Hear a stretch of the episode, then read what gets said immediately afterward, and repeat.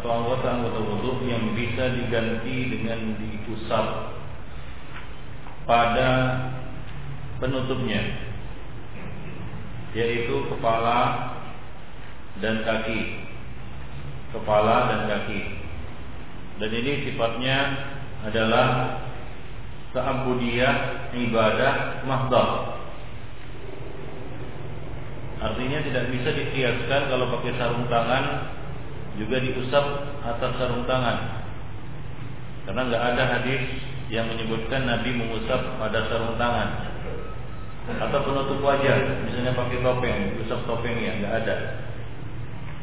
Yang warid dan diriwayatkan dari Rasulullah Sallallahu Alaihi Wasallam perkara usap mengusap adalah penutup kepala yaitu imamah, sorban dan penutup kaki yaitu kufain, jawrabain, kaos kaki, sepatu, khuf dan sejenisnya.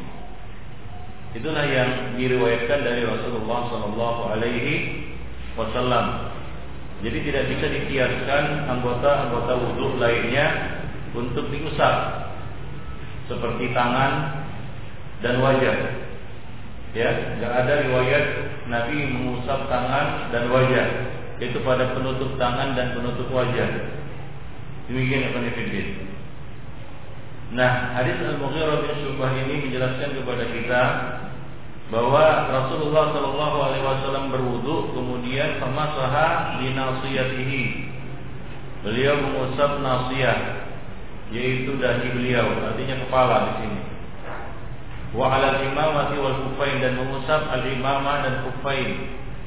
Imamah adalah sorban penutup kepala dan kufain. Diberinya keringanan pada imamah karena memang susah untuk dilepas. Ya, susah untuk dilepas dan susah untuk dikenakan kembali. Maka diberi keringanan. Tidak seperti halnya lobe dan sejenisnya yang bisa dibuka tutup dengan mudah, jadi dibongkar pasang dengan gampang. Berbeda dengan imamah, dia mungkin butuh beberapa menit untuk melilitnya kembali.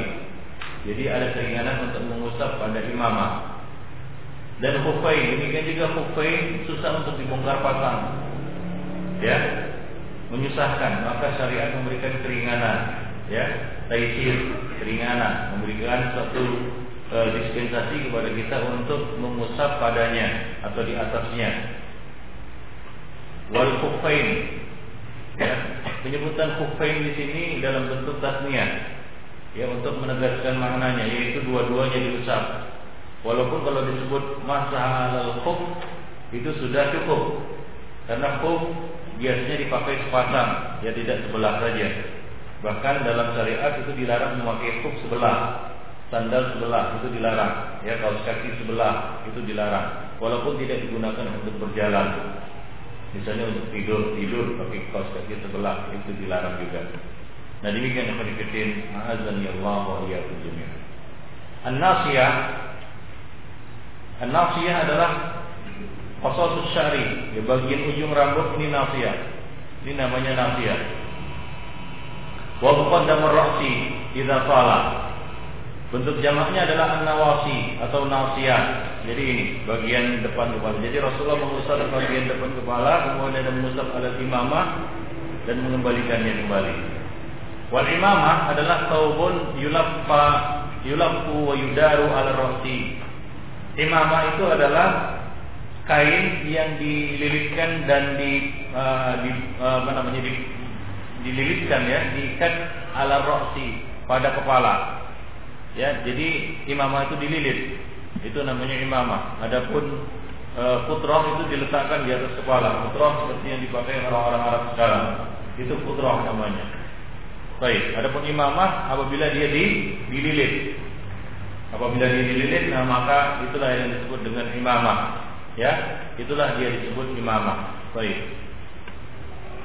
Nah, pembahasannya akan datang pada pada bab al-kufain nanti, ya. Wal kufain adalah bentuk musanna, bentuk tasniyah dari khuf. Al-khuf adalah membungkus kaki, pada asalnya kuf ini terbuat dari kulit yang biasa dipakai untuk berjalan. Para musafir mengenakan kuf atau pada pada saat musim dingin untuk mencegah dingin pada kaki. Ya, ma yaitu ma yulbasani firrijlain yaitu satu apa namanya kita katakan eh, pakaian ataupun sejenis alat yang dipakaikan pada kaki ya atau eh, kita katakan pakaian yang dikenakan pada kaki wa yakunu al-khuf min al-jild Biasanya khuf itu terbuat dari kulit seperti yang kita sebutkan. Ya, adapun sekarang itu sudah kulit sintetis. Jarang lagi terbuat dari kulit asli. Demikian konfitin. Ya, sayang kemarin haji nggak sempat beli khuf, padahal murah harganya. Pikir-pikir untuk gimana cara makinya di Indonesia Baik. Jadi hadis ini ada beberapa faedah yang bisa kita petik darinya, ya. Yang pertama adalah hadis ini di dalam hadis ini terdapat satu cerita atau hikayat ya, ya berita kepada kita dari Al-Mughirah tentang al-mas alal nasiyah wa alal imamah. Mengusap nasiyah yaitu muqaddam ar-ra'si bagian depan kepala dan alal imamah dan pada sorban. Ya waqala bil masyi alaihi ma'an ba'dal ulama. Sebagian ulama mengatakan yaitu mengusap kedua-duanya sekaligus yaitu bagian depan kepala, kemudian imamah sekaligus. Warajih anna al-jama' bainahuma innama huwa bi riwayatil hadis. Dan yang rajih bahwa penggabungan antara mengusap nasiyah yaitu bagian depan kepala dan imamah yaitu sorban itu berdasarkan riwayat hadis. Ya wa annahu sallallahu alaihi wasallam masaha al-imama wahdaha wa masar ra's wahdaha mubtadi'an bin nasiyah. Jadi Rasulullah Shallallahu Alaihi Wasallam mengusap imamah, ya, kemudian baru mengusap kepala. Ya, jadi terpisah keduanya. Mubtadi'an bin nasiyah dimulai dari nasiyah yaitu ujung rambut ataupun ujung ada bagian depan kepala. Faja'at riwayatul hadis bil jami' bainahuma. Lalu Datang riwayat yang menggabungkan antara keduanya. Lalu sebagian ulama mengira bahwasanya al-jama' huwa bil amal aidan. Ya, bahwasanya ini juga dalam prakteknya seperti itu. Di situlah dia letak perselisihan pendapat di kalangan ulama, perbedaan pendapat, ya perdebatan di kalangan mereka, apakah digabungkan atau tidak. Ya, kalau kita lihat masalahnya Ibnu ya penggabungan antara keduanya itu adalah suatu hal yang boleh. Ya. Kalau kita lihat zahir hadis memang diriwayatkan secara terpisah Rasulullah mengusap uh, imamah, Rasulullah mengusap kepala. Tapi kalau dilakukan secara sekaligus, maka itu juga tidak mengapa. Nah, di sinilah terjadi perbedaan pendapat di kalangan ulama mengenai mengusap pada sorban. Apakah harus juga mengusap nafsiyah yaitu bagian depan kepala atau cukup mengusap e, imamah saja. Nah demikian. Baik. Kemudian Ibn Fiddin iktisaruhu sallallahu alaihi wasallam ala mashin ala mashil nasiyah lam yuhfaz anhu. Adapun yang perlu diperhatikan di sini mengusap bagian depan kepala saja itu tidak uh, tidak diriwayat, tidak ada riwayat yang sahih yang mahfuz sampai kepada Nabi Shallallahu Alaihi Wasallam seperti yang dilakukan ataupun yang diamalkan oleh sebahagian orang. Jadi mereka mengambil sepotong hadis ini, ya lalu mereka mengatakan mengusap an-nafiyah saja. Ya seperti yang dilakukan oleh ya apa namanya sebagian Syafi'iyah dan Ahnaf Ya mereka ketika berwudu, ketika mengusap kepala mereka cukup eh, apa namanya mengusap bagian depan saja. Ya mereka mengambilnya dari hadis ini, tapi mereka e, tidak mengambilnya secara keseluruhan. Ya bahwasanya Nabi Shallallahu Alaihi Wasallam mengusap nasiyah mukaddam roksi bagian depan kepala itu ketika beliau ingin mengusap imamah sorban. Jadi ketika beliau mengenakan sorban, jadi beliau mengusap e, tadi penggabungan tadi ya, mengusap bagian depan kepala, kemudian mengusap sorban di atasnya. Nah seperti itu pengamalannya jika memakai sorban. Nah sebagian orang tidak memakai sorban, ya mereka pakai lobe biasa, bahkan tidak pakai penutup kepala. Tapi ketika mengusap kepala, mereka mencukupkan dengan mengusap nasiah saja. Seperti ini. Nah ini adalah keliru di Jadi mereka mengambil secara keliru pendalilannya dari hadis ini, ya. Mereka mengambil secara keliru, keliru pendalilannya yaitu istimbatnya dari hadis ini. Ya. Kalau ditanya mana dalil bahwasanya mengusap kepala itu cuma segini, nah, mereka bawakan hadis ini bahwasanya Nabi mengusap alam nafiyah. Ya, anna Nabi sallallahu alaihi wasallam tawadduha fa masaha bin nafiyah. Ya, tapi mereka tidak mengambil secara utuh hadis ini bahwasanya Nabi mengusap nafiyah ya bagian depan kepala ini ketika beliau mengenakan apa? Imamah yaitu sorban. Baik.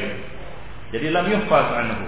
Tidak diriwayatkan dari Nabi Shallallahu Alaihi Wasallam bahwa beliau hanya mengusap nasiyah saja, ya, nasiyah saja. Baik, jadi dari, dari situ antum mengetahui ya letak kesalahan orang-orang yang hanya mengusap e, bagian depan kepala saja. Ya. Nah demikian. Nah kalau ditanya dalilnya mereka bawakan dalil ini Ya, mereka bawakan dalil ini. Tapi ya menurut, menurut pemahaman para ulama, ya, sebagian ulama ya bahwa yang rajih itu beliau mengusap nasiah ketika mengenakan sorban. Baik. Demikian Ibnu Fiddin. Wa qala Ibnu Qayyim Ibnu Qayyim mengatakan lam yasih anhu tidak sahih dari Rasulullah sallallahu alaihi wasallam annahu iqtasara ala mashi ba'di ra'sihi al-badah tidak diriwayatkan secara sahih, tidak ada diriwayatkan secara sahih dari Rasulullah Shallallahu Alaihi Wasallam bahwa beliau hanya mencukupkan mengusap bagian depan kepala saja, yaitu an-nasiyah. Nah demikian. Baik. Ya, jadi ini merupakan bantahan kepada mereka yang berpendapat seperti itu. Hanya saja tentunya antum ya mungkin e, perlu mengetahui hal ini supaya tidak kaget nanti ya ketika ya mana dalilnya itu nggak ada dalilnya ya memang ada dalilnya, cuma salah di dalam memahaminya. Nah demikian ikhwan fillah.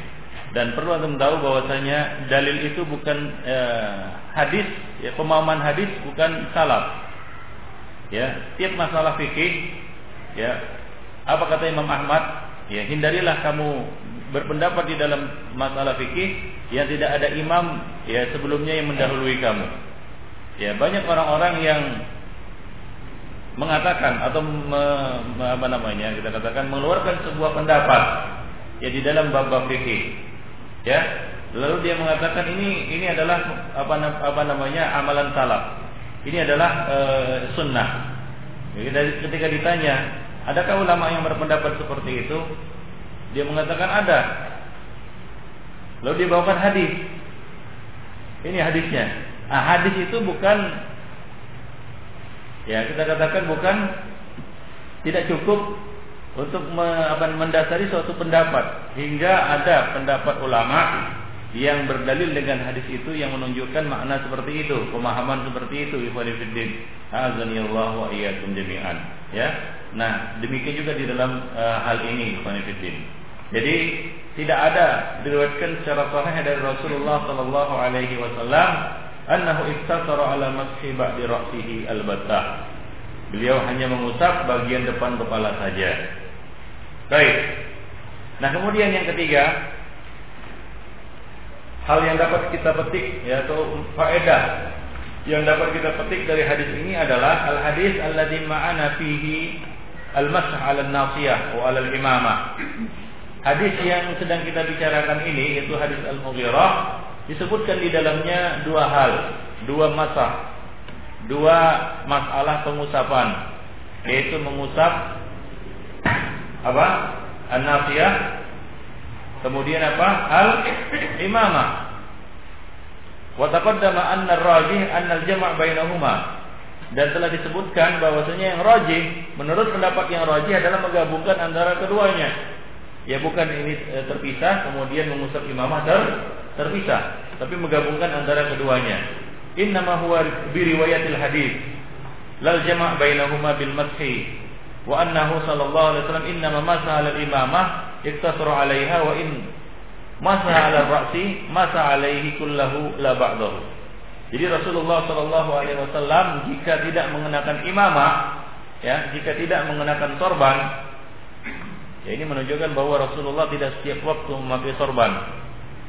Sebagian kelompok ada yang mewajibkan sorban, tidur pun bagi sorban, ya, tidur pun pakai pakai sorban. Ya kita katakan pakai sorban itu sunnah. Dicontohkan Nabi pernah memakainya, tapi bukan bukan suatu yang yang wajib. Adapun dalil-dalil yang menunjukkan uh, ancaman ya celaan terhadap orang yang tidak bersorban ini tidak ada yang sahih Ikhwanuddin. Maka Syekh Al-Bani mengatakan tidak ada hadis yang sahih tentang keutamaan sorban dan ancaman celaan terhadap orang yang tidak memakainya. Yang ada adalah perbuatan Nabi Shallallahu Alaihi Wasallam bahwasanya Nabi mengenakan sorban. Jadi termasuk sunnah fi'liyah. Apa? Sunnah fi'liyah. Ya dari perbuatan Rasulullah Shallallahu Alaihi Wasallam. Ya, sebagai buktinya adalah bahwasanya Rasulullah SAW tidak tidak setiap berwudu. Ya, tidak apa yang kita katakan setiap kali berwudu beliau mengusap imamah. Ya, tapi kebanyakannya riwayat kita dapatkan bagaimana Rasulullah mengusap seluruh bagian ke kepala, bukan uh, seluruh bagian kepala, bukan sebahagiannya. Bukan uh, kita katakan hanya tiga helai rambut saja atau bukan bagian kiri atau kanan saja atau bagian depan saja, tapi seluruh bagian kepala fillah rahimani wa rahimakumullah. Nah, kemudian faedah yang berikutnya yang dapat kita petik dari hadis ini yang keempat adalah jawazul mashi alal imamah. Bolehnya mengusap imamah yaitu sorban jika kita pakai sorban. Inilah dia pendapat yang masyhur di dalam mazhab Imam Ahmad. Beliau berdalil dengan hadis ini. Dan juga berdalil, e, berdalil dengan hadis yang diriwayatkan oleh Al Imam Al Bukhari. Di dalam sahihnya dari Amr bin Umayyah. Dari Amr bin Umayyah ia berkata, "Ra'aitu Rasulullah sallallahu alaihi wasallam masaha ala imamatihi wa kuffaihi." Bahwa Rasulullah sallallahu alaihi wasallam mengusap imamah yaitu sorban dan mengusap kuf beliau yaitu mengusap khuf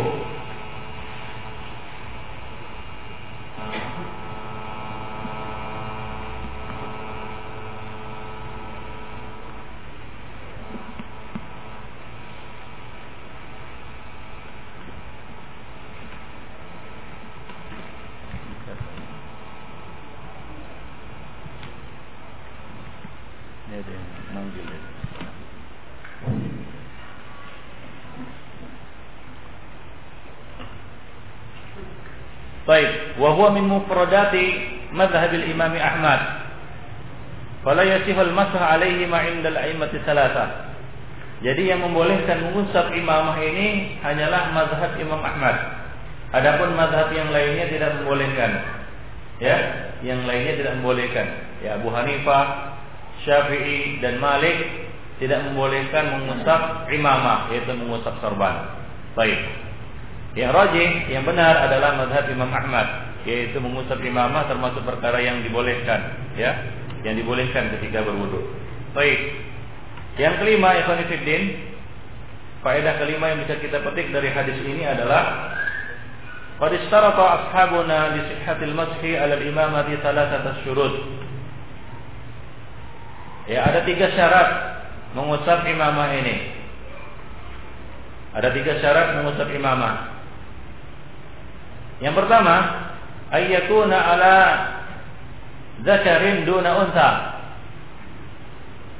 Bahwa imamah ini adalah imamah sorban yang dipakai oleh laki-laki bukan perempuan. Ya, mengusap imamah ini atau mengusap sorban ini berlaku hanya bagi kaum laki-laki yang mengenakannya, tidak untuk kaum wanita. Yang kedua, antakuna sairatan li, li ghairi mal'adah kasfihi min ar-ra'si. Yang kedua adalah dia menutup bagian kepala yang terbuka dari kepala yang biasa terbuka dari kepala. Ya.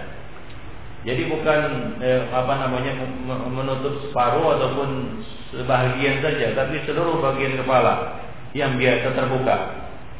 Yang berikutnya antakuna muhannakah au zatu du'aba yaitu dia memiliki du'aba yaitu ekor. Imamah tersebut memiliki ekor. Du'aba yaitu ekor.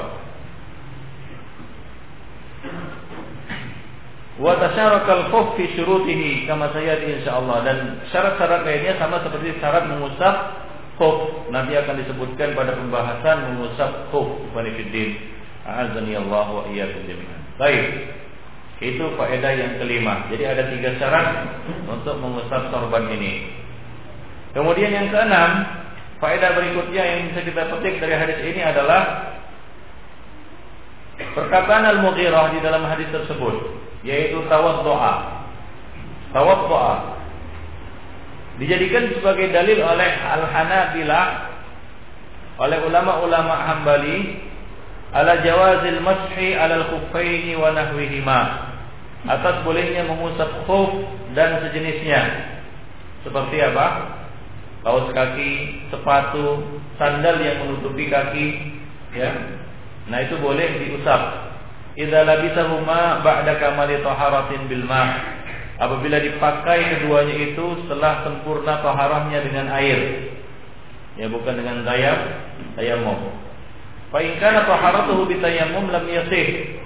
Nah jika tayam e, taharahnya itu dengan tayamum maka tidak boleh diusap setelah setelah itu.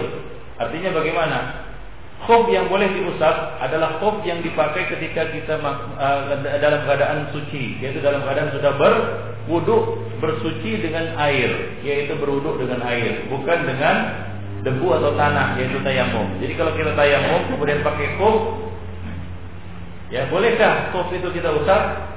Tidak boleh. Hingga kita bersuci dengan air, ya hingga kita bersuci dengan dengan air yaitu beruduk seperti biasa. Nah demikian ya Khonifidin. Nah pembahasan lebih lanjut akan disebutkan nanti pada bab mengusap alal khuf. Ya, nah setelah uh, hadis ini. Baik, itulah dia uh, enam faedah yang bisa kita petik dari hadis Al-Mughirah bin Syu'bah tadi. Lanjutkan.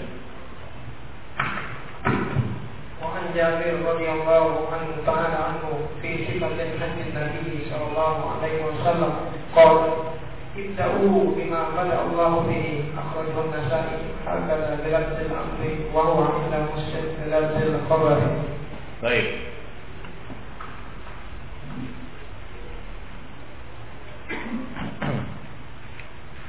Ini hadis sebenarnya bukan masuk bab wudhu ya, tapi bab haji. Tapi dipakai oleh penulis dan dimasukkan ke dalam bab wudhu, sepertinya beliau menarik makna umum dari hadis tersebut. Jadi anjuran untuk memulai dari yang mana Allah Subhanahu wa taala memulainya. Kalau kita merujuk kembali kepada ayat ayat wudu. Apa yang disebutkan uh, oleh Allah Subhanahu wa taala pertama kali? Apa? Wajah. Urutannya. Wajah, kemudian apa? Tangan. Setelah itu apa? Kepala. Baru terakhir adalah kaki. Nah itulah dia urutan yang Allah Subhanahu wa taala sebutkan di dalam Al-Qur'an. Ya, di dalam Al-Qur'an. Nah, dianjurkan kepada orang-orang yang berwudu untuk mengikuti urutan yang disebutkan di dalam ayat. Dianjurkan. Ya. Dianjurkan. Disunnahkan. Mustahab. Berdasarkan hadis uh, hadis ini. Ya, ibda'u bima bada Allahu bihi. Mulailah dari mana? Dari mana Allah Subhanahu wa taala memulainya. Nah, kalau kita memulainya dari kaki, boleh enggak? Boleh. Atau tidak tidak urutan tidak apa namanya melakukannya seperti urutan yang ada di dalam ayat. Boleh tidak? Jawabnya boleh. Ada hadis yang menunjukkan bahwasanya Rasulullah Shallallahu Alaihi Wasallam berwudhu tanpa berurutan. Nah, jadi kita katakan berwudhu sesuai dengan urutan dalam ayat hukumnya mustahab dianjurkan. Dalilnya apa? Inilah dia dalilnya. Jadi hadis ini sebenarnya berkaitan dengan masalah haji ya yaitu ketika hendak ketika kita hendak apa ini kita baca ini ketika hendak apa hendak hendak tawaf hendak sa'i ya ketika hendak sa'i kita membaca abda'u bima bada Allah bihi. Maksudnya apa? Kita mulai dari sofa baru kemudian ke marwah. Bukan dari marwah ke sofa. Tabrakan nanti melawan arus. Nggak bisa. Ya tapi kalaupun lenggang tempat mas'anya, tempat sa'inya, bolehkah kita melakukannya dari dari marwah ke sofa? Tidak boleh. Ya, jadi Allah Subhanahu wa taala menyebut di dalam Al-Qur'an sofa dulu baru baru marwah. Nah, demikian. Baik, jadi lakukanlah seperti yang disebutkan atau yang di eh, apa namanya yang diurutkan oleh Allah Subhanahu wa taala. Inna safa wal marwata min sa'irillah. Inna safa wal wal marwah. Jadi disebutkan sofa dulu baru marwah. Baik. Dan saya nggak belum menemu juga sampai sekarang orang yang sa'inya itu dari dari marwah ke sofa. Ya, dari marwah ke sofa. Baik.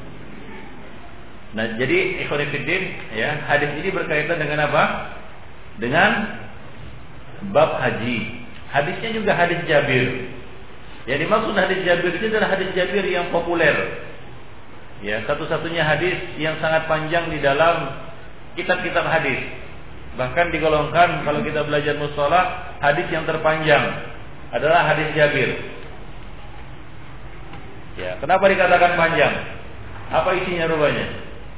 Yaitu perjalanan haji Nabi Shallallahu Alaihi Wasallam. Ya, mulai dari beliau berangkat dari Madinah sampai pulang lagi ke Madinah. Itulah dia hadis Jabir. Nah, di sini diambil oleh penulis ya apa namanya sepotong saja yaitu perkataan Rasulullah sallallahu alaihi wasallam ya fi sifati haji Nabi sallallahu alaihi wasallam qol dia berkata ya di dalam uh, naskah uh, maktutah itu manuskrip yang lainnya ada tambahan qala sallallahu alaihi wasallam jadi yang berkata sini adalah Rasulullah sallallahu alaihi wasallam ibda'u bima bada Allah bihi akhrajahu an-nasa'i Ibda'u eh, yaitu apa? Perintah, amar. Mulailah dari mana Allah Subhanahu wa taala mulainya. Ya, dari tempat di mana Allah Subhanahu wa taala mulainya, menyebutkannya pertama kali. Demikianlah dengan lafal amar, yaitu perintah, ibda'u. Ya, dan di dalam riwayat Muslim dengan lafal khabar. Ya, dengan lafal khabar. Khabar maksudnya di sini adalah Ya, dalam bentuk dalam perkata, dengan perkataan abda'u bima bada Allahu bi. Aku mulai dari mana Allah Subhanahu wa taala memulainya. Nah, kalau lafal amar bagaimana artinya? Mulailah dari mana Allah Subhanahu wa taala memulainya. Nah, demikian yang benefitin. Baik. Jadi sebenarnya dua-duanya ini sama saja. Ya, dalam bentuk khabar bisa juga. Ya abda'u bima bada Allahu bihi, tapi maksudnya adalah insya. Ya, perintah Ya, nah demikian Fanifidin. Ya mungkin ini kemungkinan sebagian perawi ya sebagian perawi merubahnya dalam bentuk amar. Asalnya adalah bentuk khabar. Ya, kemudian dipahami itu sebagai perintah. Lalu mereka merubah ya kata itu menjadi kata atau fiil amar. Ya, menjadilah ibda'u bima bada Allah bi. Jadi mereka memahami abda'u ya dengan lafal khabar itu sebagai sebuah perintah, yaitu al khabar al insya. Khabar tapi maknanya insya. Ya. Nah. Baik. Maka dari itu Muslim mengeluarkan riwayat yang dengan apa? Dengan lafal dengan lafal khabar. Ya dengan lafal khabar. Baik. Al hadis ini sahih, masyhur berkaitan dengan sifat haji wada Nabi Shallallahu Alaihi Wasallam. Muslim telah menyantumkannya secara lengkap komplit di dalam sahihnya. Ya di dalam sahihnya. Nanti di dalam kitab haji akan diulang-ulang ini hadis Jabir ini ya. Ya karena banyak sekali bagian-bagian yang dijadikan dalil oleh para ulama. Baik. Jadi ibda'u adalah fi'il amr. Kemudian ma bima bada Allah bihi ini adalah yusiru ila tertib. Ya, yusiru ila tertib fil haji. Ya, tertib di dalam haji. Sofa ke Marwah. Lalu diambil ya secara umum maknanya oleh penulis lalu dimasukkannya ke dalam bab wudu. Ya, jadi Nabi mengatakan ini bukan ketika berwudu, tapi ketika hendak menunaikan ya atau melaksanakan sa'i Jadi diambil dari satu kesimpulan ya anjuran untuk tertib ya ketika membasuh anggota-anggota wudhu seperti yang disebutkan oleh Allah Subhanahu wa taala di dalam ayat. Ya di dalam ayat nah tentunya Ikhwan Fiddin ya melakukan seperti urutan yang disebutkan di dalam uh, nas syariat baik itu ayat maupun hadis adalah lebih utama baik itu di dalam bab kafarat maupun yang lainnya ya yang mana di situ tidak disyaratkan tertib ya kecuali yang disyaratkan tertib. Nah kalau tidak disyaratkan tertib maka melakukan seperti yang disebutkan atau diurutkan tertibnya di dalam syariat atau di dalam nas-nas syariat adalah lebih baik. Nah hadis ini bisa dijadikan sebagai dalilnya. Ya hadis ini bisa dijadikan sebagai dalilnya ikhwan fillah azan ya Allah wa iyyakum jami'an.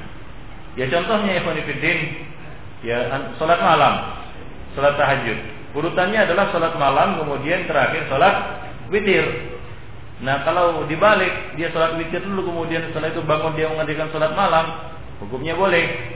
Tapi yang terbaik, ya, yang paling abdal, yang utama adalah dia mengerjakan sesuai dengan urutan yang dilakukan oleh Nabi sallallahu yang dianjurkan oleh Nabi sallallahu alaihi wasallam, ij'alu akhir salatikum bil lail al witr. Jadikanlah ini anjuran ya. Sholat yang terakhir dari sholat malam kamu adalah sholat witir. Nah, jadi urutannya seperti itu. Tapi kalau tidak berurutan, artinya apa? Witir dulu dia baru sholat malam, maka ini tidak mengapa ya Allah wa iyyakum jami'an. Yang terbaik adalah ibda'u bima bada Allahu bihi. Mulailah dari mana Allah Subhanahu wa taala mau memulainya. Baik. Jadi ada beberapa faedah yang bisa kita petik dari hadis ini. Yang pertama adalah Allah Subhanahu wa taala qad dzakara sifatal wudu fi ayatil Maidah. Allah Subhanahu wa taala telah menyebutkan sifat wudu secara umum di dalam ayat yaitu di dalam surat Al-Maidah. Yaitu ayat ke-6. Ya ayyuhalladzina amanu idza kumtum ila sholati faghsilu wujuh wujuhakum jadi dimulai dengan pembasuhan wajah. Farattaba al-wudu mubtadi'an bil wajhi. Jadi Allah Subhanahu wa taala menyebutkan tertibnya dimulai dengan apa? Membasuh wajah. Falyadaini, kemudian membasuh tangan, kedua tangan. Ra'si, kemudian mengusap kepala. Faghuslur rijlaini, kemudian baru terakhir ya, yang pamungkas yang terakhir mencuci kaki. Fatartibuhu hadha tertib al-hakim ja'a fil ayatil karimah. Jadi tertib seperti tertib yang disebutkan di dalam ayat ini adalah tertib yang paling baik. Jadi dalam berwudu. Ya, nah demikian. Anna hadha tertib al-madhkur fil ayat fardun fil wudu. Kalau ada bihi ala ghairi hadha tertib lam yasih wudu'uhu. Wa minal fuqaha ma yusahihu. Nah, di sini ada perbedaan pendapat di kalangan ulama. Ada yang mengatakan ya bahwa tertib ini hukumnya fardun wajibun. Kalau tidak dilakukan seperti yang dilakukan yang disebutkan di dalam ayat, maka wudhunya tidak sah. Ini menurut sebagian ulama. Ya, Al-Hana uh, uh, uh, sebagian ulama baik dari kalangan mazhab Hanafi, Syafi'i, Hambali maupun Maliki berpendapat seperti itu.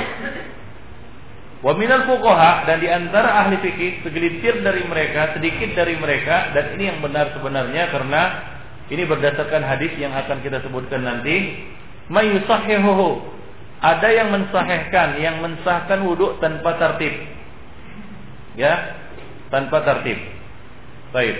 Walaupun kita katakan ini pendapat kurang populer ya dan mungkin sebagian antum yang hadir di sini baru tahu kalau tertib itu tidak wajib dan ada ulama yang membenarkannya ya seperti antum tahu kemarin bahwa ada hadis yang menunjukkan membasuh kaki itu boleh lebih dari tiga tiga kali Ya karena tidak semua ulama mengetahui semua sunnah. Ya semua hadis. Ya ada beberapa uh, hadis yang terluput darinya hingga dia mengambil kesimpulan hukum yang mungkin ber, apa namanya bertentangan dengan hadis tersebut. Nah, ini adalah satu perkara yang dimaklumi, ya. Namun bukanlah berarti menolak pendapat yang rajih ini. Baik, apalagi itu didukung dengan dalil-dalil yang sahih. Jadi yang yang rajin, yang sahih adalah ya boleh melakukannya e, tidak menurut tertib yang disebutkan oleh Allah. Walaupun yang lebih utama, yang lebih baik melakukannya sesuai dengan tertib. Kemudian yang ketiga ikhwan fillah di antara faedah yang bisa kita petik dari hadis tersebut adalah mimma stadalla bihi ala luzumi hadza tertib wa idkhalul mamsuh wa huwa ra's bainal maqsulain. فإنه لم يدخل لم يدخله بينهما إلا مراعاة لترتيب الأعضاء على هذه الكيفية وعادة النصوص الكريمة adatun بالأهم فالأهم jadi antara dalil yang dipakai oleh orang-orang yang mengatakan wajib menurut tertib yang disebutkan Allah adalah ya disebutkannya ataupun dimasukkannya ya eh, pengusapan kepala di antara dua pencucian. Ya, pengusapan kepala itu dilakukan setelah dua di antara dua pencucian yaitu sesudah mencuci tangan dan sebelum mencuci kaki. Ya, se, eh, apa namanya? Sebelum membasuh kedua tangan dan sebelum membasuh kedua kedua kaki. Dan ini merupakan satu dalil bahwasanya tertib itu harus diperhatikan menurut sebagian ulama ini. Nah, demikian yang kami Baik. Amma tertib bainal madmadah wal istinsyaq wa baina ghusl al wajhi wa tertib baina eh, apa yadin ukhra yadin wa ukhra wa baina eh, rijlin wa ukhra wa baina al-udhunaini wa ra'si fal ijma' ala annahu sunnah la wajib. Adapun tertib antara matmadah yaitu berkumur-kumur dan masukkan air ke hidung, antara membasuh wajah ya e, dan juga tertib antara kedua tangan ya antara kaki dengan kaki yang lainnya telinga dan kepala maka ini ijma bahwasanya itu adalah sunnah tidak wajib. Ya di sini ada khilaf ya di kalangan ulama ada yang mengatakan kalau matmadah tidak mengapa diakhirkan, yaitu habis cuci kaki baru kumur-kumur. Adapun empat perkara itu harus, ya, yaitu apa? Wajah, tangan, kepala, kaki. Ya, karena ini disebutkan dalam ayat. Ya, ini menurut sebagian ulama, sebagian yang kita sebutkan tadi. Sebagian lagi mengatakan tidak. Ya boleh tanpa tertib. Boleh kaki, baru tangan, kemudian kepala, baru mengusap kepala eh, wajah kemudian mengusap kepala. Nah ini khilaf yang pertama. Yang kedua ijma bahwasanya matmadah ini ijma bahwasanya itu adalah sunnah tidak wajib. Yaitu matmadah berkumur-kumur masukkan air ke hidung ya ini boleh di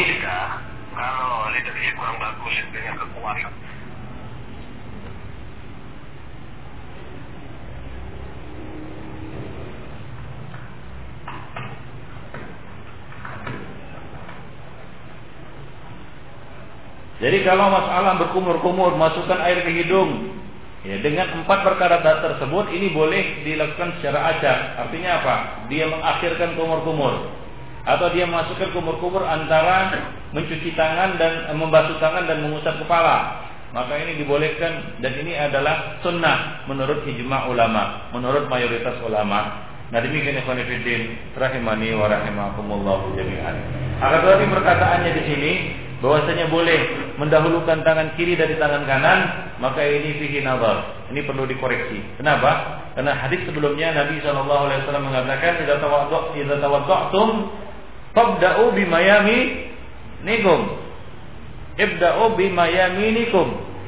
Jika kamu berwudu, ya hadis riwayat Abu Hurairah radhiyallahu anhu Nabi mengatakan jika kamu berwudu maka mulailah ini perintah fabda'u bima yaminikum mulailah dari bagian yang sebelah kanan jadi kita katakan wajib hukumnya mendahulukan yang sebelah kanan ya tangan dan kaki nah demikian itu nifidin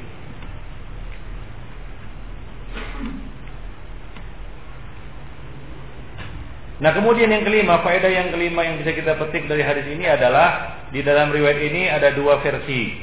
Versi yang pertama tadi kita sebutkan dengan lafal amr bil bada'a, perintah, ibda'u. Dan di dalam riwayat yang lain bil ikhbar, yaitu dengan dengan apa namanya dengan uh, lafal abda'u, aku memulai. Fajtama'a fihi uh, sunnatani amruhu wa fi'luhu. Jadi di sini ya kalaulah ya ini juga apa namanya uh, agak susah kalau kita katakan apakah mungkin Nabi mengatakan kedua-duanya? Ibda'u kemudian beliau mengatakan abda'u. Ada kemungkinan. Ya, walaupun ini ini dalam masalah haji ya. Ketika Rasulullah akan bersa'i. Ada kemungkinan Nabi mengucapkan kedua-duanya, yaitu Nabi mengatakan ibda'u bima bada Allah bihi, kemudian beliau mengucapkan abda'u bima bada Allahu bihi. Ibda'u itu untuk umat beliau, abda'u itu untuk diri diri beliau. Jadi telah terkumpul di dalam hadis ini baik dengan dua versi tersebut dua perkara, dua sunnah. Yang pertama sunnah qauliyah perintah dan sunnah fi fi'liyah yaitu beliau melakukannya. Nah demikian yang kami rahimani wa rahimakumullah jami'an. Baik. Yang keenam, al hadis warada fil haji li taqdimi safa alal marwah Hadis ini sebenarnya berkaitan dengan ibadah haji yaitu eh, perintah untuk memulai dari sofa baru ke marwah. Seperti yang Allah Subhanahu wa taala katakan di dalam ayat dalam surat Al-Baqarah ayat 158 Inna sofa wal marwata min syairillah Sesungguhnya sofa dan marwah ya itu termasuk siar-siar Allah Subhanahu wa taala. Fayusra ayutabbaq fi kulli amrin rattabahu Allah taala dan disyariatkan juga ya hal ini untuk semua perkara yang telah disebutkan tertibnya oleh Allah Subhanahu wa taala. Maka yang terbaik adalah fayu'ta ala hasbi ma Allah. Melakukannya sesuai dengan tertib yang disebutkan oleh Allah Subhanahu wa taala. Nah, demikian yang A'azani Allah wa iyyakum jami'an. Ada kaidah di sini yang bisa kita petik dari hadis ini.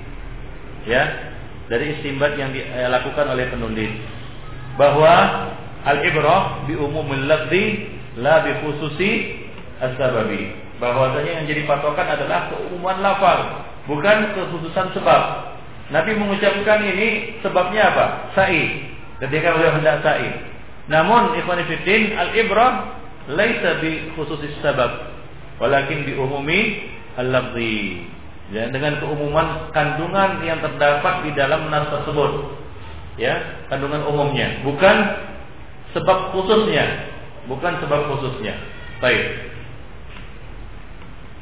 Wa in kana laqad warada fi mas'alati sa'i walaupun ya sabda Nabi ini perintah Nabi ini keluar berkaitan secara khusus dengan masalah sa'i ya walakinahu umumun.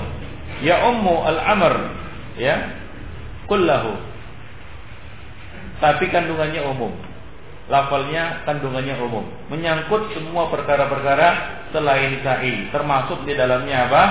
Al wudu. Wallahu alam bisawab. Baik, lanjutkan. dari Jabir.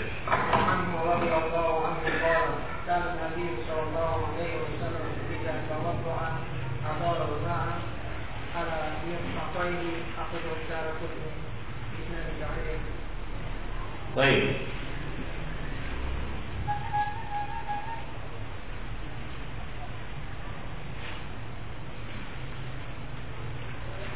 Eh, ada hadis sahihnya sebenarnya mengenai masalah ini ya. Wa anhu maksudnya adalah wa an Jabir. Ya wa anhu wa an Jabir ya. Tapi bukan hadis yang lalu. Ini hadis terpisah. Bukan tentang haji.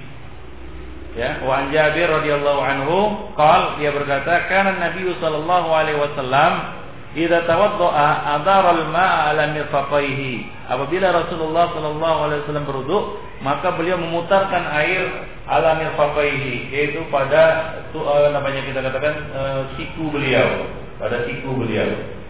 Nah, ini siku mirfaq ini termasuk bagian yang harus dibasuh ya ila ila ila ila ila, al marafiq ila al marafiq yang disebutkan di dalam ayat al marafiq ini masuk ke dalam bagian yang di yang dibasuh. Nah demikian.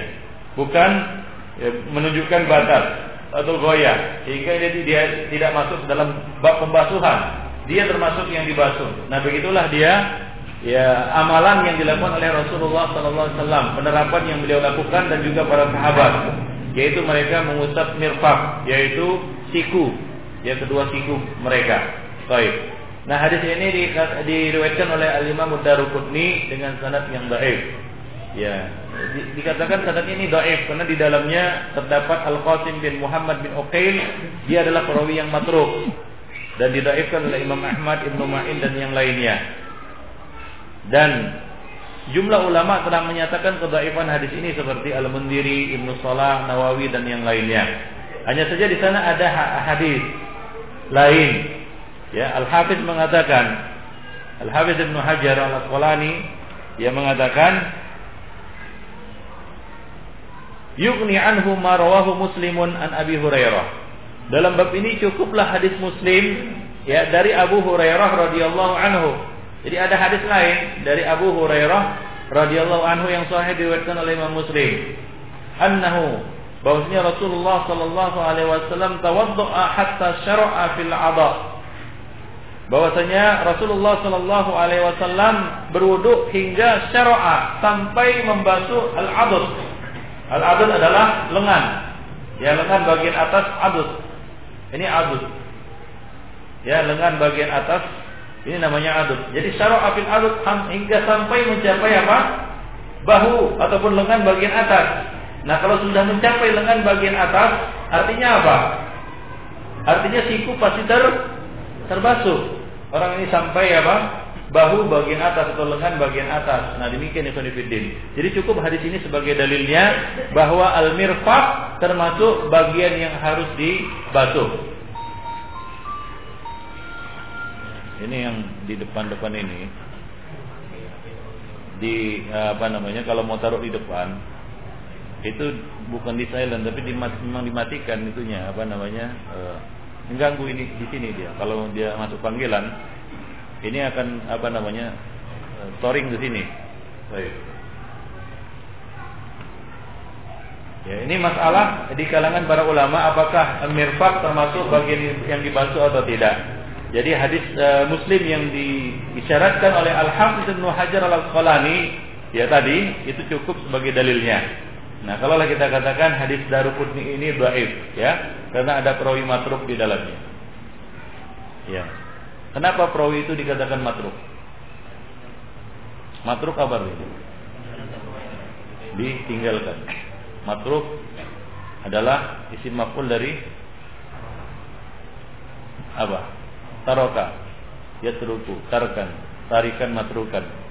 Kenapa dia matruk? Ada namanya Al Qasim bin Muhammad bin Uqail dia matruk eh, matruk ya hingga hadisnya ini dilemahkan oleh para ulama. Walaupun kita katakan eh, silakan baca di buku-buku lain berkaitan dengan sifat wudhu ya ada hadis lain yang sahih berkaitan dengan mengusap ya air pada siku Nah, atau membasuhkan eh, apa namanya eh, menyiramkan air pada siku atau membasuh siku. Baik, termasuk hadis yang diisyaratkan oleh Al Hafiz Ibnu Hajar tadi. Nah, kenapa perawi seorang perawi dikatakan matruk? Ya, idza sabata annahu idza sabata annahu ya kadzaba fi hadisin nas. Jika perawi itu kedapatan berbohong pada pembicaraan-pembicaraan sehari hari Itu dia. Yang kedua, jika dia perawi lemah hafalannya menyelisihi yang yang kuat. Ya, itu juga bisa dikatakan matruk. Atau perawi yang lemah hafalannya terpisah seorang diri dalam periwayatan hadis. Nah, ini juga bisa dikatakan matruk. Nah, jadi ada beberapa sebab seorang perawi dikatakan matruk. Baik. Jadi bukan arti bahasanya ditinggalkan. Kenapa dia ditinggalkan? Ya, ada sebab-sebab ya seorang perawi dikategorikan matruk. Baik. Itu dari sisi ya, apa namanya? subutul hadis. Ya, seperti yang dikatakan oleh Imam ya, Al-Hafiz tadi, cukup ada hadis lain yang bisa dijadikan dalil dalam bab ini, yaitu hadis Muslim dari Abu Hurairah radhiyallahu anhu. Ya, nah demikian. Bahwasanya dia berwudu hingga mengusap sampai ke lengan bagian atas. Lalu dia berkata, yaitu Abu Hurairah berkata, "Hakadza ra'aitu Rasulullah sallallahu alaihi wasallam tawaddoa." Begitulah aku melihat Rasulullah sallallahu alaihi wasallam berwudu. Jadi dia menisbatkan hal ini, perbuatan ini kepada siapa? Kepada Rasulullah sallallahu alaihi wasallam. Baik. Jadi hukumnya marfu. Mufradat hadis adaro adaro yudiru artinya adalah ajrul ma itu mengalirkan air wa ammamahu ala jami'il mirfaqain dan meratakannya ke seluruh bagian mirfaq yaitu ke, ke seluruh bagian siku itu namanya itu artinya adaro al mirfaq mirfaqain atau mirfaqain adalah bentuk tasniyah dari apa? Al-mirfaq. Dengan mengkasrahkan mim dan memfathahkan fa, mirfaq. Bukan marfiq. Ya, bukan marfaq, bukan mirfiq, tapi mirfaq. Baik. Bentuk jamaknya adalah al-marafiq. Wa huwa muwassilud dirah fil adud yaitu sendi yang menghubungkan lengan atas dan lengan lengan bawah disebut mirfak. Ya dalam bahasa Arab. Itulah yang dimaksud di dalam ayat mirfak, yaitu siku ini. Baik. Ada beberapa faedah yang bisa kita petik dari hadis di atas. Yang pertama, sabda Rasulullah sallallahu alaihi wasallam, "Idza tawaddaa ay yakni syara'a fil wudu wa wasala ila ghuslil yadain jadi Nabi mengatakan di dalam hadis itu dikatakan, kanan Nabi itu tawaddoa adaral ma'ala mirfaqaihi. Rasulullah apabila berwudu maka beliau mengalirkan air pada siku beliau. Apakah maksud maksudnya memulainya dari membasuh tangan di sini? Tidak.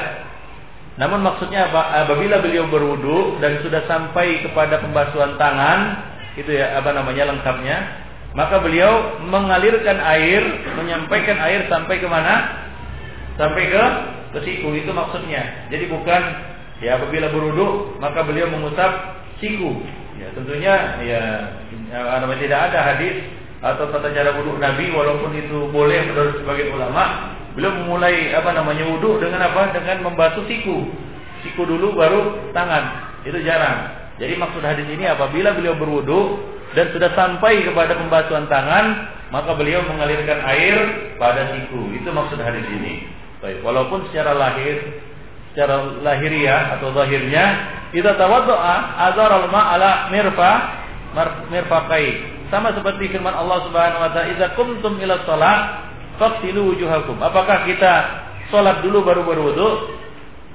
Ya tentunya tidak. Wudu dulu baru baru sholat. Yaitu apabila engkau hendak bersiap-siap hendak hendak sholat. Nah demikian. Jadi di sana ada iqtida'un nas. Ya, ada kalimat-kalimat yang dituntut untuk menyempurnakan kalimat tersebut. Ya, seperti misalnya firman Allah Subhanahu wa taala is'alu uh, uh, fas'alu al-qaryata allati kunna fiha. Tanyakanlah kepada kampung yang kami singgahi itu. Maksudnya apa? Nanyakan kepada kampungnya, tidak. Tapi apa kepada ahlul Korea, kepada penduduknya. Nah demikian itu. Yang kedua, faedah berikutnya adalah wujubu idaratil ma alal mirfaqaini inda ghuslil yadain. wajibnya mengalirkan air sampai ke e, siku ketika kita mencuci tangan, yaitu mencuci membasuh tangan di, di dalam wudhu. Liannahuma baqiyatul yad wa muntahaha. Karena dia merupakan bagian dari tangan dan merupakan batas akhir di dalam pengusapan ataupun pembasuhan tangan di dalam wudhu.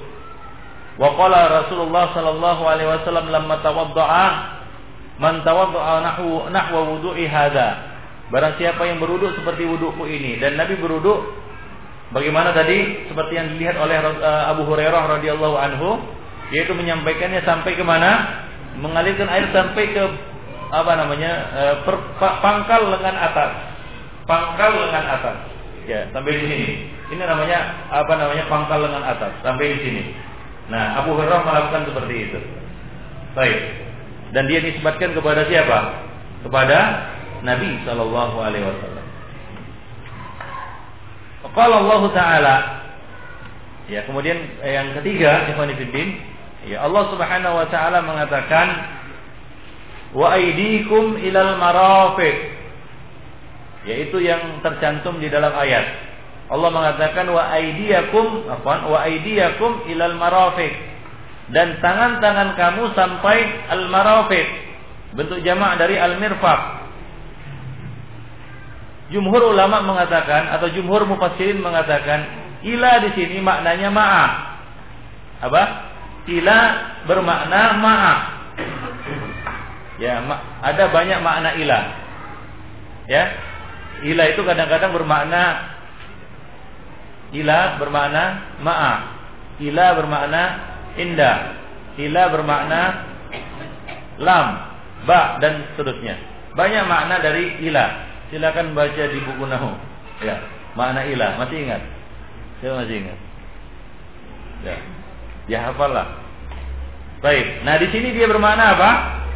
Maaf. Bermakna maaf. Kama qala Allah taala. Contohnya dalam firman Allah Subhanahu wa taala yang lain, "Wala ta'kulu amwalahum ila amwalikum." Wala ta'kulu amwalahum ay amwalal yatama ila amwalikum. Ila di sini maksudnya apa? Ma'a. Ma'amwalikum. Arti, artinya jadinya bagaimana? Janganlah kamu makan harta-harta mereka, harta-harta anak yatim itu kepada harta-harta kamu. Kalau di, diartikan secara apa namanya? secara letter leg ya seperti itu kan. Ila kan ke atau kepada atau sampai.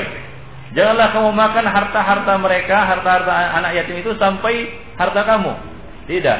Tapi maksudnya adalah maaf. Jadi makna ayat itu ada bagaimana?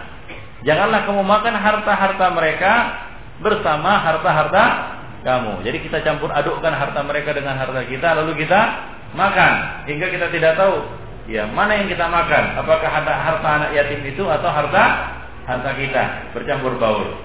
Jadi siapa saja yang mengasuh anak yatim, maka dia harus membuat pembukuan sendiri ya terhadap harta anak yatim tersebut. Dia boleh makan ya dengan cara yang ma'ruf ya untuk apa namanya keperluannya. Ya, jangan dia mendolimi ya menghabisi harta anak yatim tersebut. Dia harus kelola dan dia harus kembangkan. Ini bagi orang yang mengelola harta anak yatim. Maka kita katakan mengelola, mengelola harta anak yatim itu bukan bisa dilakukan oleh sembarang orang. Kalau antum tidak mampu untuk mengelola harta anak yatim, maka jangan. Karena bisa jadi harta itu satu akan termakan bersama harta antum. Yang kedua, habis dengan sendirinya. Ya, habis dengan sendirinya. Bagaimana habis dengan sendirinya? Habis dikeluarkan untuk bayar zakatnya. Tidak berkembang. Karena harta itu kalau nggak diputar-putar ya begitu-begitu saja dia. Maka harta tidak boleh diserahkan kecuali kepada orang yang rusak. Yaitu orang yang sudah bisa berpikir memanage harta tersebut. Nggak boleh diserahkan kepada orang yang belum rusak, belum sampai kepada sinur rusdi. Yaitu apa namanya usia, umur di mana dia bisa memiliki kecakapan untuk mengelola harta, memanage harta. Nah demikianlah pengelola harta anak yatim. Ya, jadi bukan modal semangat saja mengelola harta anak yatim. Wah, saya mau mengelola harta, harta anak yatim. Ya, begitu satu tahun habis harta harta tersebut. Ya, bayangkan Ibn Ya. Sahabat ya sekelas Abu Dzar Al-Ghifari itu dilarang Nabi untuk mengelola harta anak yatim. Nabi berkata kepadanya, ya, ya Abu Dzar, ini araka dhaifan. Wahai Abu Dzar, aku lihat kamu ini lemah. Ya bukan lemah tenaganya, bukan lemah imannya, tapi lemah manajemennya. Bisa jadi. Nabi Alaihi Wasallam menunjukkan kelemahan dan kelebihan para sahabat. Hingga mereka tahu, ya mereka pantasnya sebagai apa. Nah kalau di dalam pasukan cocoknya jadi pion atau jadi jadi apa nah jadi jadi menteri. Ya. Nah demikian Ibn Jadi tempatkanlah orang sesuai dengan tem tempatnya. Ya kalau kita tidak menempatkannya sesuai dengan tempatnya, ya pantadir sa'ah. Tidak usah dalam amr ila ghairi ahlihi pantadiri as-sa'ah. Tunggu saja tanggal kehancurannya. Nah demikian ikhwan fillah azani Allah jami'an. Nah jadi Rasulullah wasallam mengatakan kepada Abu Dar, wahai Abu Dar, kamu ini lemah. Fala tawallayanna ya baina isnaini wala tawallayanna malal yatim. Janganlah kamu memimpin walaupun yang dipimpin hanya dua orang atau hanya satu orang, kamu dan dia. Dan janganlah kamu mengelola harta anak yatim. Nah demikian. Jadi ada sisi kelemahan Abu Dar di dalam mengelola harta. Ya, ia tidak cakap seperti cakapnya atau ahlinya Abdurrahman bin Auf mengelola harta hingga batu dibalik jadi jadi emas, kira-kira demikian. Ya, beliau hanya minta ditunjukkan di mana pasar. Nah, di sana pasar. Ya, hidup dia. Bahkan kaya, kaya raya di Madinah. Muhajirin yang kaya raya di Madinah salah satunya adalah Abdurrahman bin Auf. Ikhwani fillah azani Allah wa iyyakum jami'an. Nah, demikian. Jadi, ah, kita kembali kepada Ya, tema kita di sini ila bermakna apa? Bermakna, bermakna ma'a, yakni ma'a amwa amwalikum. Ya, bukan ila bermakna al-intiha wal ghaya. Ya, seperti misalnya dhahabtu ila suq. Aku pergi ke ke pasar. Ya, artinya pasar sebagai tujuan akhir. Nah, demikian. Jadi, tapi di sini bermakna ma'a. Dengan demikian, ya, al-mirfaq masuk ke dalam bagian yang dibasuh bersama al-mirfaq yaitu siku termasuk bagian yang harus dibasuh bersama apa? Tangan. Nah demikian. Itulah dia paham yang benar terhadap ayat tersebut. Qala Ibnu Qayyim Ibnu Qayyim al-Jauziyah mengatakan hadis Abu Hurairah fi Muslim fi sifati wudu'in Nabi Hadis Abu Hurairah di dalam Sahih Muslim tentang sifat wudhu Nabi Ya, ia mengatakan bahwasanya Abu Hurairah ghassala yadayhi hatta syara'a fi adudaihi bahwa beliau Abu Hurairah mem, mem, apa namanya membasuh tangannya hingga sampai ke lengan atasnya ya dulu ala idkhalil mirfaqaini fil wudu. Ini menunjukkan secara jelas masuknya siku ke dalam bagian yang harus di dibasuh. Wallahu a'lam bishawab. Nanti kita akan lanjutkan lagi dengan masalah berikutnya yaitu kewajiban membaca basmalah sebelum berwudu. Basmalah yaitu bismillah. Ini masalah juga sebagian ulama mengatakan tidak wajib, bagian mewajibkannya. Nanti akan kita bahas pada pertemuan yang akan datang insya Allah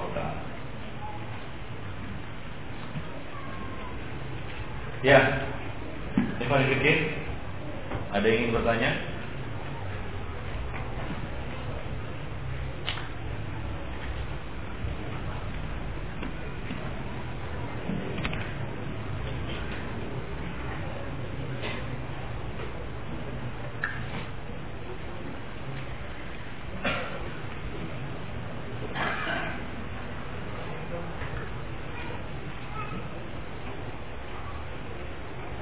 Bismillah atau Bismillah atau Bismillahirrahmanirrahim?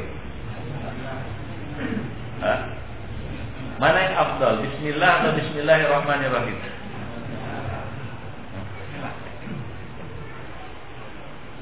Ya silap juga di kalangan ulama. Kalau menurut pendapat Imam Nawawi, ya beliau kebalikannya. Kata beliau, ya di dalam Al-Azkar dan kitab-kitab lainnya, beliau mengatakan Bismillahirrahmanirrahim itu lebih sempurna. Adapun Bismillah Ya, bersesuaian dengan sunnah kata beliau. Tak sudu bi sunnah. Tak sudu sunnah bi Bismillah. Tapi kalau mengucapkan Bismillahirrahmanirrahim katanya lebih sempurna kata beliau. Ini menurut pendapat beliau. Namun menurut pendapat yang rajih, ya hadis-hadis yang ya kita katakan hadisnya umum semua. Ya, misalnya hadis nanti ya lam yadhkur Allah alaihi ya tidak menyebut nama Allah ya menyebut nama Allah ya ketika makan, ketika Anda berjima, ya, ketika Anda berwudu, ini dengan bismillahirrahmanirrahim atau bismillah? Yang rajin adalah bismillah. Ya, sama ketika kita akan makan, ya kita mengucapkan bis, bismillah. Ya. Ketika Anda berhubungan intim juga dimulai dengan bis, bismillah. Ya, termasuk juga kita hendak berwudu, kita baca bismillah. Wallahu a'lam Artinya, begitulah dia luasnya masalah fikih. Kalau mau cari-cari ada pendapat para ulama, ya ada saja.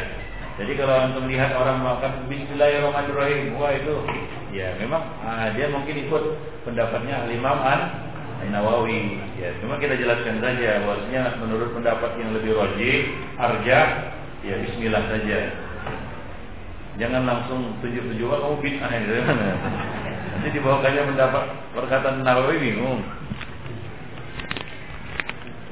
Baik.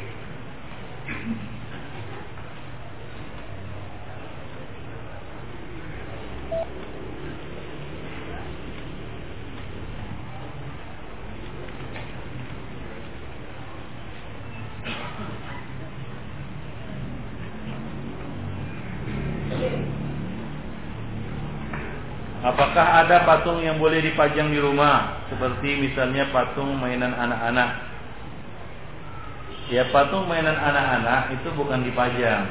Ya untuk mainan anak-anak untuk dimain-mainkan, bukan untuk dipajang. Ya, gunakanlah barang sesuai dengan fungsinya. Kalau itu mainan ya dipakai untuk main-main, jangan dipajang. Habis dipakai main-main ya ditimbang. Ada memajangnya ini tidak benar, Ibn Ya, nah demikian. Baik.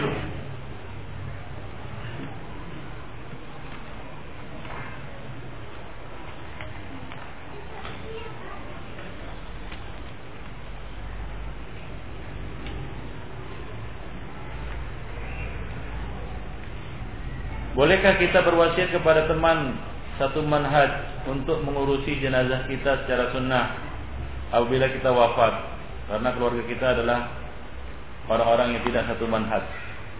Ya boleh. Bahkan kalau bisa inilah yang harusnya dilakukan. Ya. Dan ber, perlu juga berpesan kepada mereka dengan pesan-pesan wasiat-wasiat jangan diratapi, ya jangan diperlambat pengurusannya, jangan dipindahkan ke tempat lain, tanpa kebutuhan dan seterusnya. Kalau perlu secara detail disebutkan di dalam wasiat. Apalagi keluarga kita termasuk keluarga yang awam misalnya ya, dia tidak mengerti, boleh jadi ya jenazah kita itu diundur-undur. Jadi kalau disebutkan dalam wasiat, ya nggak ada alasan bagi mereka untuk mengundur-undur karena ini permintaan si mayit. Ya, nah demikian Ibnu Fiddin. Allah wa iyyakum jami'an. Bukan hanya pengurusan jenazahnya saja, hal-hal lain yang menyangkut juga pengurusan jenazah, ya baiknya juga disebutkan Ibnu Fiddin rahimani wa rahimakumullah jami'an. Jadi bukan hanya boleh, tapi kalau bisa ya begitulah seharusnya. Baik. Karena itu sangat kuat kalau ada wasiat dari si mayit, nggak bisa apa-apa itu. Ya jangan di talkin talkinkan di kuburan kan begitu ya. Nggak usah ada acara selamatan tiga hari, tujuh hari, ya 40 hari, 100 hari. Nah demikian yang Itu kuat. Orang-orang pun nggak berani melanggarnya karena itu permintaan si si mayit. Nah, keluarganya pun nggak berani mengganggu gugat. Ada itu salah seorang ikhwan kita yang sebelum meninggal dia tulis nama orang yang akan mengurus jenazahnya. Nah, ketika dilakukan pengurusan jenazah itu nggak ada yang komplain. Kenapa? Ya ada tulisannya walaupun tulisannya mungkin nggak nggak bagus tapi dimengerti ya ini ditulisnya satu nama misalnya atau nama-nama orang yang akan mengurusnya nah itu konfirmasi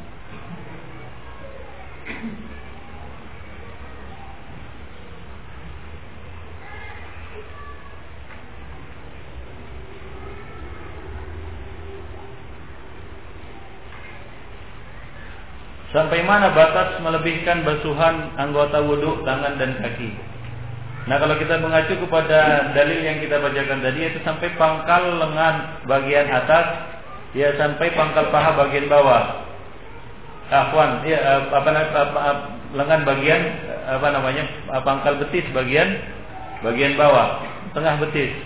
Itulah yang di yang diamalkan oleh Abu Hurairah radhiyallahu anhu.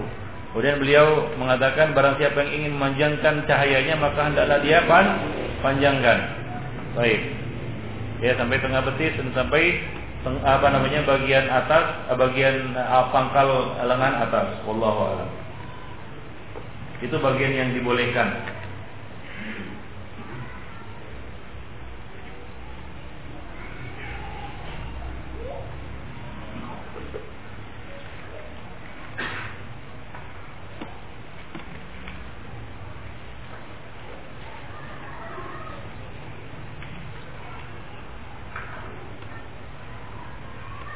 Niat akikah sebelum bayi lahir sudah ada, namun setelah lahir bayi sudah sudah meninggal. Bolehkah kita kedua orang tuanya mengakikah mengakikahi bayi yang telah meninggal itu? Boleh. Ikhwan Allah wa iyyakum jami'an. Akikahi ya, apabila apalagi kita sudah meniatkannya. Niat yang baik jangan ditunda-tunda. Apa beda hadis Rasulullah dengan sabda Rasulullah? Sama saja, hadis Nabi ya hadis Nabi. Hadis Nabi lebih umum daripada sabda Nabi. Hadis Nabi bisa itu hadis qauliyah, fi'liyah maupun takrir, takririyah. Adapun sabda Nabi itu khusus qauliyah, wallahu a'lam. Itu dalam bahasa Indonesianya ya.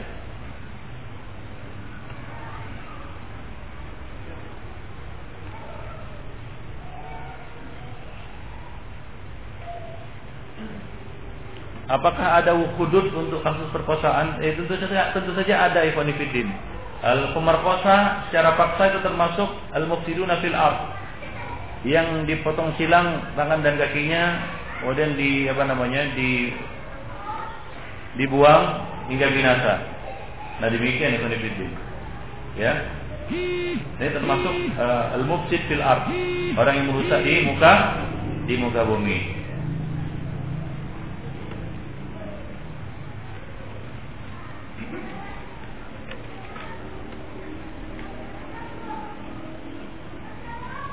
Gimana metode rukyah secara sunnah dan hukum mempelajarinya? Rukyah Ikhwanifidin adalah dengan membacakan ya, ayat-ayat Al-Quran dan doa-doa yang maksur dalam bahasa Arab kepada orang yang sakit atau kepada diri sendiri. Dan hukum mempelajarinya adalah sunnah, dianjurkan. Yang minimal kita untuk merukyah diri kita sendiri dan jangan bergantung atas rukyah orang orang lain. Supaya kita tidak termas eh, apa namanya tidak keluar dari tidak putus harapan dari uh, apa namanya menjadi orang-orang yang masuk ke, uh, kita katakan surga tanpa hisab. 70 ribu orang yang masuk surga tanpa hisab salah satunya adalah layar pun tidak meminta rukyah dari orang lain. Jadi tujuan mempelajari rukyah adalah agar kita bisa merukyah diri diri sendiri. Rukyah itu ibarat benteng. Dari serangan-serangan ya kita katakan jin makhluk-makhluk yang gaib yang yang yang apa namanya yang jahat terhadap kita. Baik. Atau dari ain, dari pandangan mata yang jahat. Jadi hukum belajarnya adalah sunnah. Ya, Nabi memerintahkan kepada kaum wanita ditekankan lagi kepada mereka untuk mempelajarinya. Khusus untuk wanita. Nabi memerintahkan kepada mereka ajarkanlah rukyah ini kepada mereka, yaitu kepada kaum wanita. Karena biasanya yang lemah jiwanya itu wanita. Yang biasa dirasuki oleh jin adalah kaum wanita. Maka tuntutan mereka untuk mempelajarinya lebih besar lagi. Ada baiknya ini masuk dalam mata pelajaran untuk wanita, untuk uh, akhwat. Ya, ya Pak. SMP-nya. Pelajaran rukyah untuk kaum wanita. Ya perlu itu. Karena kalau dia bisa merukyah dirinya sendiri, artinya dia orang yang kuat. Ya punya benteng untuk menangkis ya kita katakan ya ser, apa namanya serbuan, ya kita katakan gangguan, ya kita katakan jin-jin yang durhaka, jin-jin yang jahat. Apalagi sekarang ini kan trennya ya kasus-kasus yang banyak terjadi di di sini itu satu sekolah kesurupan kan gitu ya kesurupan satu masuk jin kena jin semua kan ya jadi lalu dipanggil orang-orang pintar. Nah ini sangat tidak mendidik Ivan Fidin dalam Islam sebenarnya orang itulah yang diajarkan rukyah supaya dia bisa membentengi diri. Rukyah itu sebenarnya seharusnya tiap hari. Ya, kalau kita bisa merukyah sendiri, maka kita bisa lakukan itu tiap hari atau tiap kita rasakan ada sesuatu yang menyerang diri kita, goncangan dan lain sebagainya. Ya, karena yang namanya jin itu masuk ketika orang itu kehilangan konsentrasi, ya, kemudian apa namanya eh, lalai hatinya, ya mungkin karena tekanan yang berat, tekanan kehidupan yang berat, ya mungkin lagi dia berat memikirkan hutang kan gitu ya, masuk jin bisa, atau lagi kosong jiwanya masuk jin bisa. Atau lagi sangat bersedih karena kehilangan orang yang dicintainya masuk jin bisa. Atau kena musibah kehilangan sesuatu yang dicintainya. Ya misalnya apa? Temannya ataupun keluarganya atau siapa saja bisa itulah celah-celah jin masuk merobek jiwa kita roh kita dan masuk ke dalamnya Nah, apabila jiwa itu sudah robek, maka kemungkinan untuk masuk kedua, ketiga, dan seterusnya lebih besar. Dan cara yang paling bagus untuk menangkalnya adalah belajar rukyah. Jadi tidak perlu membuka rukyah center sebenarnya. Yang perlu adalah masukkanlah ini ke dalam mata pelajaran yang harus dipelajari di sekolah anak-anak kita. Ya. Demikian.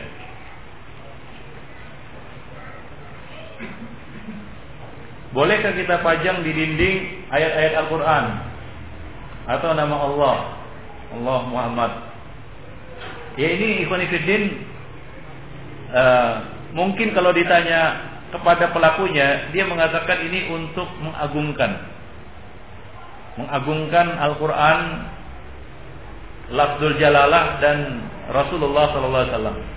Tapi ini sebenarnya kalau kita lihat secara jernih, sebenarnya pelecehan. Iya, pelecehan. Atau pernah masuk rumah orang Cina, Ya mereka di depan rumahnya itu dipajangnya itu apa pakai kaca, pakai cermin kan begitu ya tulisan-tulisan nggak apa-apa itu. Nah, mungkin kata-kata yang ada di dalam kitab suci mereka untuk mengusir setan, tuyul dan sejenisnya. Ya, samalah perbuatan kita dengan apa yang dilakukan oleh orang-orang musyrik itu. Ya, jadi Al-Quran itu diturunkan bukan untuk dipajangkan seperti itu, ya tapi untuk dibaca dipahami ditadaburi dan diamalkan isinya. Jadi itu semacam pelecehan terhadap Al-Quran. Jadi ya dipajang begitu kadang-kadang juga nggak dilihat cuma dilihat-lihat aja kan begitu. Yang lebih yang lebih parah lagi tulisan Al-Quran itu nyaris tidak bisa dibaca. Satu karena kaligrafinya yang sangat jelimet artinya sangat rumit sehingga nyaris tidak terbaca yang kedua kaligrafinya justru berbentuk ya kita katakan hewan ataupun Ya makhluk makhluk yang bernyawa. Ada yang lagi sujud gitu ya. Itu. Apa itu? Itu apa nah? Bukan Al-Qur'an, bukan. Syahadat ya. Baik. Ada yang bismillah bentuknya burung kan begitu ya. Nah, yang ketiga ya, bukan kaligrafi, bukan bentuk makhluk bernyawa, tapi tulisannya sangat kecil. Yasin satu Yasin itu. Ya, kecil-kecil nggak bisa dibaca. Hanya sebagai pajangan dan hiasan. Nah ini sebenarnya pelecehan ya konfidina Allah wa jami'an. Demikian juga lafzul jalalah dan nama apa tulisan Muhammad sallallahu alaihi wasallam. Untuk apa dipajang di situ? Ya. Untuk nakut-nakuti setan. Ini ini ini apa namanya? E, seperti kata orang kebanyakan nonton film kan gitu. Jadi ayat-ayat Quran mengusir setan saja. Ya, itu ikhwan ya adalah satu hal yang tidak pantas dilakukan oleh kaum muslimin. Hingga mereka teralihkan dari tujuan diturunkannya Al-Quran. Ya, sebagai hudan dan bayan linnas. Sebagai hidayah dan petunjuk, ya penjelasan bagi umat manu, manusia. Baik.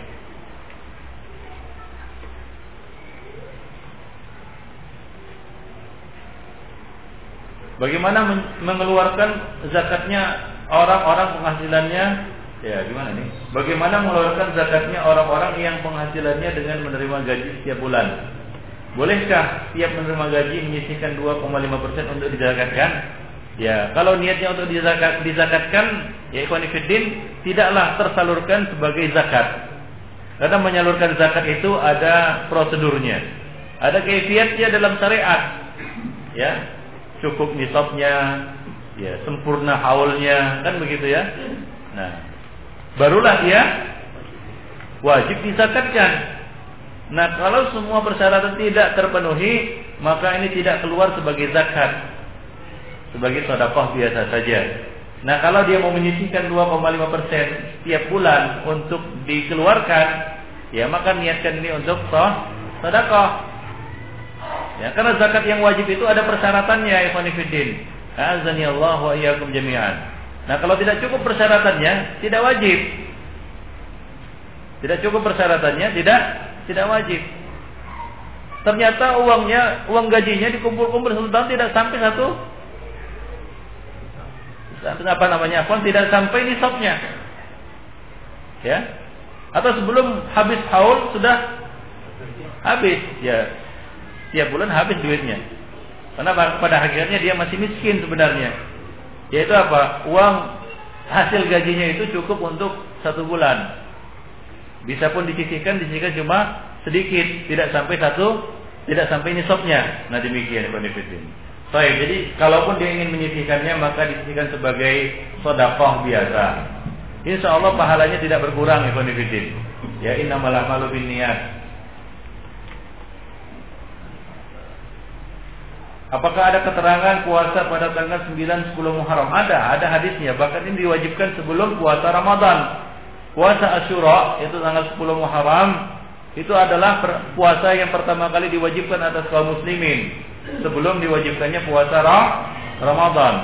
Ya kemudian dimansuhkan hukumnya, hukum wajibnya ditetapkan hukum sunnahnya. Ya. Nah, dan untuk menyelisih orang-orang Yahudi yang juga berpuasa pada hari itu, maka kaum muslimin dianjurkan untuk berpuasa sehari sebelumnya. Jadi 9 10 Muharram wallahu alam. Jatuhnya hari Rabu dan Kamis mungkin ya. Iya. Rabu dan Kamis. Hah?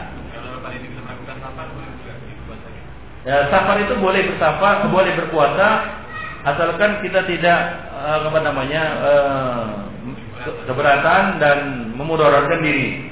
Nah, kalau kita sampai kepayaan dan memudaratkan diri dan apa namanya memaksakan diri untuk tetap berpuasa, maka Nabi mengatakan laisal bir asyamu fis safar. Laisa minam birrin amsiyamu fi amsafar kan begitu. Laisa minal bir asyamu fi safar. Tidak termasuk kebaikan berpuasa pada pada saat safar. Jika safar itu eh, puasa itu membuat dia berat dalam perjalanan.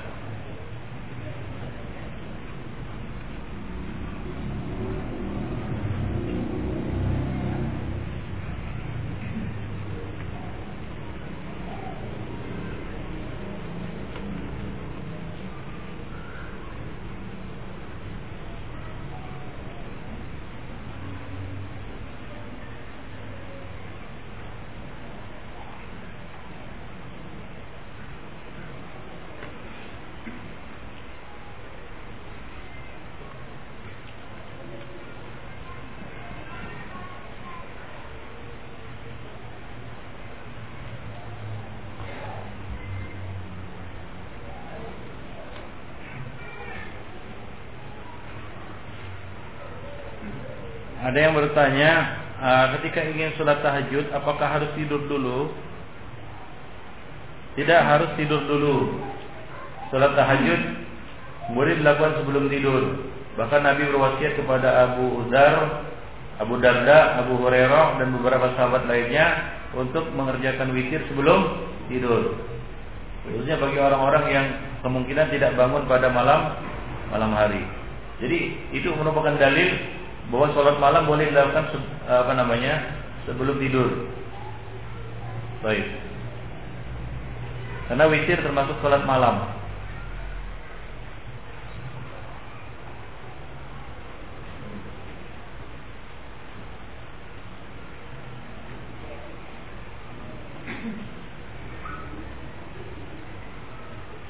Apa maksudnya menjamak sholat? Menjamak sholat adalah menjamak dua sholat dalam satu waktu di depan maupun di belakang.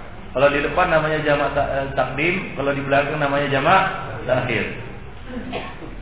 Yaitu menjamak sholat zuhur bersama asar, isya uh, maghrib bersama isya. Itu maksudnya jamak. Mengkodok sholat yaitu mengerjakannya, mengerjakan sholat yang terluput dikerjakan pada waktunya di luar waktunya, ya sesudah waktunya. Dalam hal ini para ulama berbeda pendapat. Jika sebab dia meninggalkan sholat itu karena lalai sengaja, maka tidak ada kodok. Tapi kalau karena tertidur, lupa atau tersibukkan dengan satu perkara, maka dia mengkodoknya sesudah eh, apa namanya sesudah ya waktunya. Nah demikian. Dan mengkodok sholat harus berurutan. Misalnya antum belum sholat maghrib, bangun sudah azan isya. Maka ketika mengkodoknya antum harus berurutan mengkodoknya. Yaitu antum sholat maghrib dulu baru sholat isya. Jangan sholat isya dulu baru sholat maghrib. Nah demikian. Demikian juga jamak.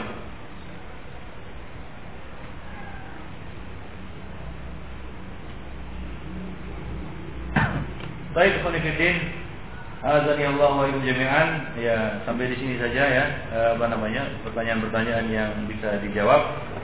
Insya Allah pada pertemuan yang akan datang kita akan menjawab pertanyaan-pertanyaan yang lain. Baik. Di sini ada beberapa pertanyaan yang yang sudah berulang, jawabannya sudah di apa disampaikan berkali-kali rasanya. Jadi tidak perlu disinggung lagi. Wallahu a'lam bishawab. Subhanallah wa bihamdik, asyhadu an la ilaha illa wa astaghfiruka wa atubu